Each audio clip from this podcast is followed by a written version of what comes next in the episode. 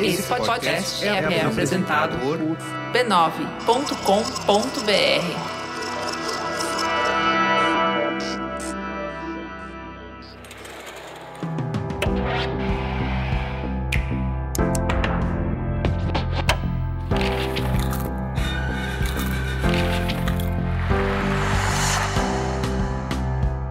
Mamileiros e mamiletes, está começando agora o nosso espaço de reflexão a partir de produções culturais. Eu sou a Cris Bartz. Eu sou a Juva Lauer e esse é o Mamilos Cultura.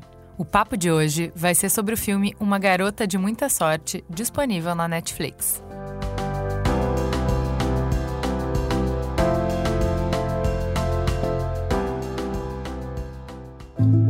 My name is Ani Finelli. Soon, I'll be an editor at the New York Times Magazine. I'm working on a documentary about the incident at your high school. There are still so many questions that you've never answered. Sometimes I feel like a wind up doll. Turn my key,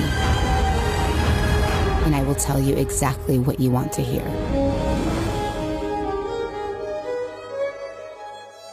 Bora pra sinopse, Ju. Baseado no best-seller Uma Garota de Muita Sorte, o filme conta a história de Annie Fennelly, uma mulher de língua afiada que parece ter tudo.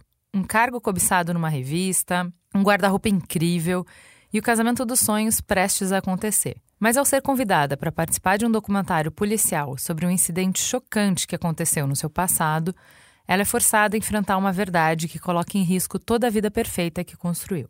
Juliana, qual foi o primeiro ponto que te bateu quando você assistiu o filme? Ó, tem muitas coisas. Vamos aquecendo, vamos começar do que tem mais superficial para a gente ir aprofundando. Acho que uma das coisas que me, me pegou assim foi ao longo do filme mostra várias vezes como ela é muito talentosa, desde a escola, no primeiro ensaio que ela escreve é, numa escola de prestígio, o professor já reconhece o talento dela. Em todas as falas, ela mostra como ela tem raciocínio rápido, como ela pensa rápido e tal. Porém, a tarefa que ela faz, o que ela escreve, é uma coisa que ela mesma não respeita, que ela não gosta, que ela não admira. E aí eu acho interessante, porque o ápice do filme, o que ela consegue fazer, que é produzir uma matéria de importância pública, que ajuda todas as mulheres, em que ela se reconhece, que faz bem para ela, para a história dela e tal, só é possível também porque ela comeu o pão que o diabo amassou, comeu um caminhão de sal junto com a chefe que reconhece o talento dela, mas que passa para ela matérias sobre sexo, matérias que vendem, caça-clique, sabe? Pois é, né? E quando a gente está em começo de carreira, eu acho que já não é mais como era para minha época. Eu vejo hoje uma ansiedade de já começar fazendo o que você quer, do jeito que você quer e mostrando o seu valor. Eu comecei bem por baixo, igual, igual ela ali, eu acho que bem mais por baixo. Era telemarketing que tinha que convencer as pessoas de coisas inacreditáveis, assim, para vender e tudo mais. E era um trabalho que eu detestava. Eu, na verdade, demorei muitos anos para começar a fazer o que eu queria fazer. E, e, eu me reconheci muito nela, porque enquanto eu estava naquele lugar, eu senti que eu estava construindo para chegar num lugar maior. A hora que eu vi ela escrevendo, e a chefe sabe, né? Chega uma matéria séria para a chefe, a chefe, beleza, aprovada. Vira para ela e fala: "E aí, fulana, como é que a gente vai pagar isso aqui? O que que você vai escrever que vai cobrir as contas?" Então ela tem um lugar importante ali, ela sabe que ela está construindo algo maior. Eu acho que essa confiança de confiar na trajetória te faz aceitar algumas coisas que fazem parte do processo de amadurecimento profissional. É, você ocupa os espaços que te são possíveis, até que você tenha uma voz para dizer o que você quer. E mesmo assim, sempre tem concessões que você tem que fazer, sempre, né? Sempre, cara, sempre. Eu achei interessante, assim, ó, o fato de que, é, às vezes, é a régua que a gente usa para medir os outros, né? Ah, ela não é séria, ela escreve sobre tal coisa. Cara, escolher é um privilégio gigantesco, entendeu? Pouquíssimas pessoas do mundo e em poucos momentos na vida conseguem de fato escolher sobre o que vão fazer, sobre o que vão dedicar o seu tempo, o seu talento é muito mais interessante, mais inclusivo, quando a gente olha para o talento em qualquer lugar, né? Porque uh, dava para reconhecer e muitas pessoas reconheceram o talento que ela tinha, independente de o que, que ela estava escrevendo. Se ela escrevesse anúncio de papel higiênico, o jeito de escrever dela ia ser brilhante. Então, eu acho que isso aí acaba sendo um, um, um, uma provocaçãozinha, vai, para número um, a gente não ser tão crítica com os outros. Nossa, mas uma mulher tão inteligente está fazendo isso? Tá. Porque é o que tem para hoje, ela tem que pagar as contas, né? E número dois, pra gente mesmo, né? Eu tô desperdiçando meu talento aqui, escrevendo. Não tá, gata. Você tá pagando as contas agora. Uma hora vai chegar. Afia o seu machado na cabeça de prego que aparecer na frente. Uma hora vai dar. É isso. é- Eu gosto muito desse raciocínio seu que escolha é privilégio. E é privilégio, assim, para muito pouquíssimas pessoas podem escolher com que elas vão trabalhar, como elas vão exercer esse trabalho. É, e quem consegue fazer isso camela muito para chegar lá, na maior parte das vezes. Agora, tem uns- um ponto que eu queria levantar aqui, que ela fala uma frase algumas vezes durante o filme. A gente está falando de uma mulher que montou um personagem e quer que aquele personagem dê certo, né? Então, a gente já falou que, que ela se submete ali ao que é necessário para escrever, para ela construir a carreira de sucesso que ela deseja. E ela é bem magra, ela é bem magra. E ao longo do tempo, a gente vai entender essa relação dela com o corpo, de onde vem esse desejo de ficar tão magra. Mas tem uma cena que mostra um tipo de sacrifício que muitas mulheres fizeram, ou algumas ainda fazem diante do namorado comer pouco. E aí, quando ele sai, ela enfia duas fatias de pizza praticamente inteira dentro da boca. E mastiga aquilo muito rápido antes dele voltar do banheiro e ainda derruba a Coca-Cola, finge que foi a garçonete para justificar que ai, derramou o refrigerante em cima do resto da pizza, a gente não vai levar. Aquela cena me partiu o coração, cara. Porque eu tenho conversado muito com a minha filha sobre relação mulher-corpo, mulheres entre mulheres e a beleza. O que, que é o reconhecimento da beleza? E eu fico frustrada de ver que, mesmo tantos anos depois que eu fui do, do primário, continua. Sempre vai continuar, gente. Concurso para ver quem é a mais bonita, concurso para ver quem tem o cabelo mais legal ou ou o corpo mais bonito. E esses processos, assim, é, é- eles são, eles marcam a gente, né? Ao longo da vida, você vai olhar o seu corpo a partir do que seu corpo recebeu de olhar lá no início. É, ela é todinha é, uma boneca de corda, né? Se esforçando para adivinhar o que os outros querem e se moldando para entregar isso. Ela quer demais ser aceita, ser amada, quer demais crescer na carreira para se sentir segura. E até o ponto que ela nem sabe mais quem que ela é, qual é a voz dela, né? É, eu acho, achei muito legal essa cena em que ela fala: Eu sou como uma boneca, você me dá corda e eu falo exatamente o que você quer. É uma mistura de estratégia de sobrevivência, né?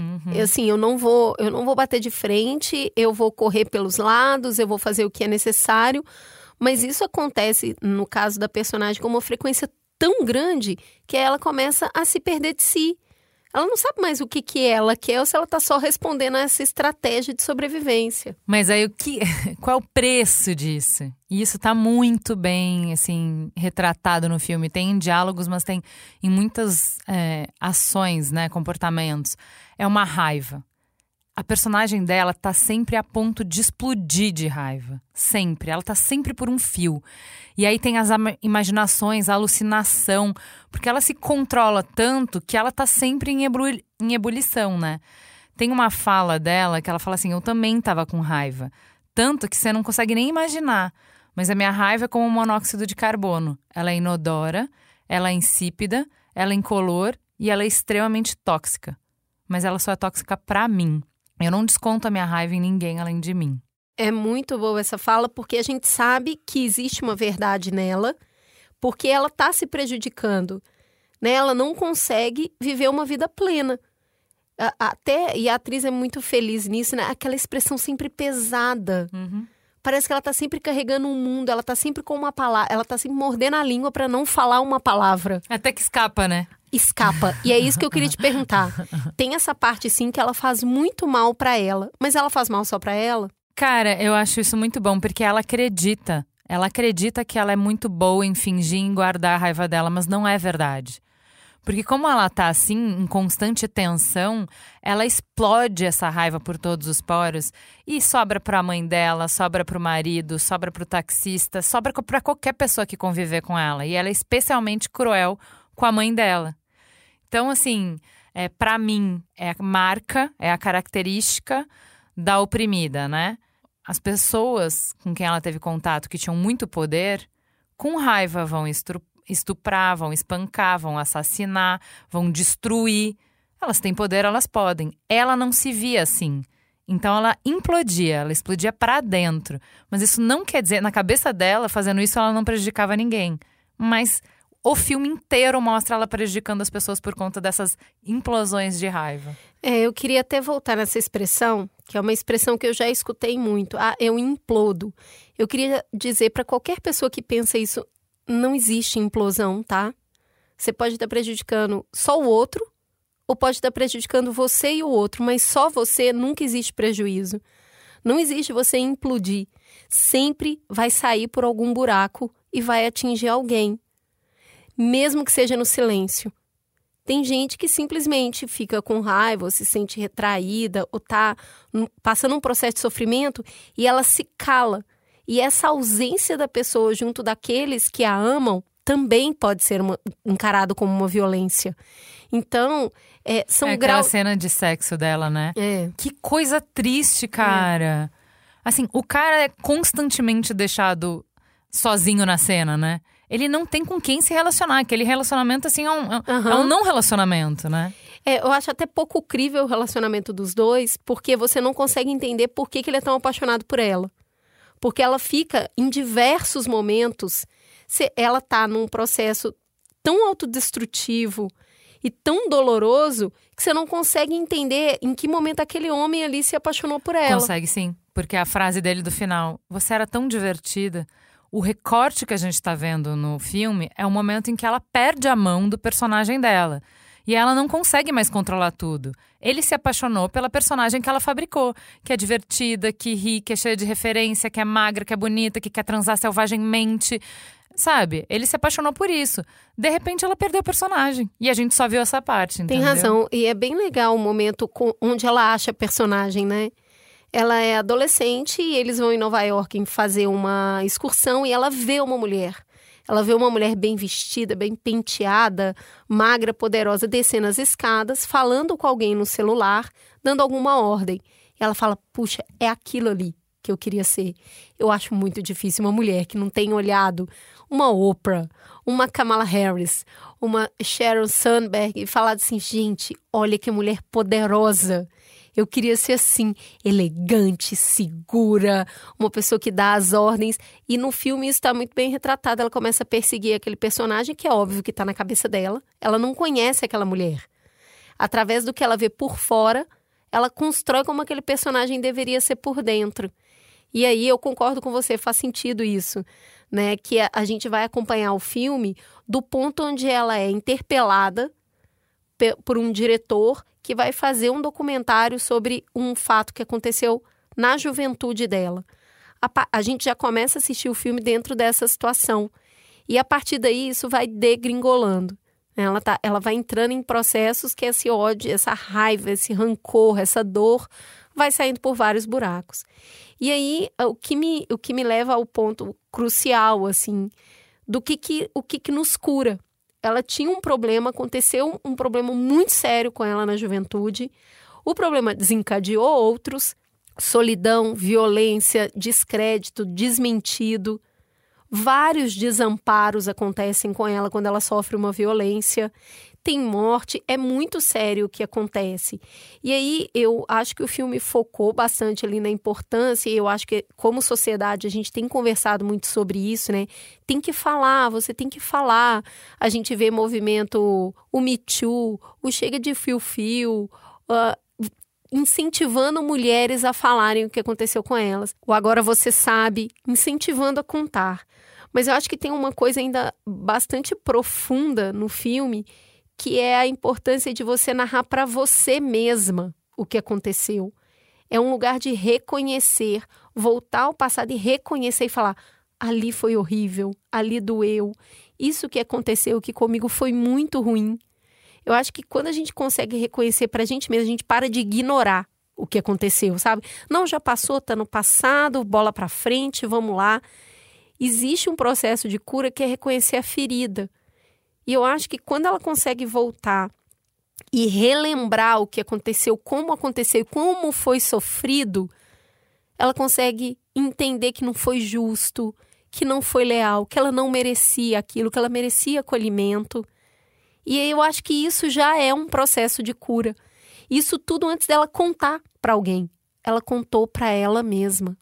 Contar para a gente mesma, eu acho que pode ser muito curativo. É, por fim, né, tem a última cena, que é uma cena dela olhando pro espelho, que eu acho que volta para essa construção que você é, explicou bem do de personagem, né, dessa mulher, porque o que, que ela quer com esse personagem?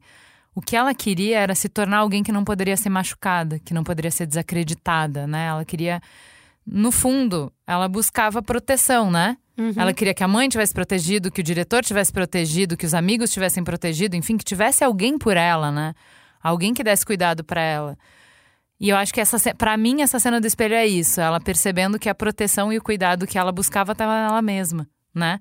Então ela quer ser ouvida, ela quer ser compreendida, ela quer ser protegida, ela quer ser cuidada, ela quer ser aceita. Nessa hora ela vê, sou eu. Sou eu que tenho que oferecer isso para mim primeiro, para que aí as pessoas possam me dar isso. Eu achei assim, tá muito bonito esse filme. Ele é pesado, né, Cris? É pesado. Ele é bem pesado. É bem pesado. Mas é, é, eu acho que essa construção de cura passa por esse momento, né? Não tem como não expurgar para hum. melhorar uma ferida. Ela precisa ser exposta para ela de verdade cicatrizar. Vai ficar a cicatriz ali, mas não tem mais a ferida, sabe? É isso. Ela, ela entendeu que se ela não aceitasse a ela mesma e a tudo que aconteceu, ninguém iria aceitar, ninguém ia amar. E aquela raiva estava destruindo ela. Então eu acho que é um filme vale muito a pena. Eu achei, eu achei bem interessante a, a forma como tudo foi construído ali. Acho que tem elementos demais. Eu acho que os filmes hoje têm um pouco disso, né? Tem que falar de tudo. uh, a gente nem falou aqui, mas tem bullying, tem vários outros elementos que dava para ficar aqui falando. Mas eu acredito que vale a pena dar uma olhada nessa narrativa. Temos um programa? Temos um programa, fica a gostosa sensação de mais um Mamilos no ar. Beijo, gente. Até semana que vem.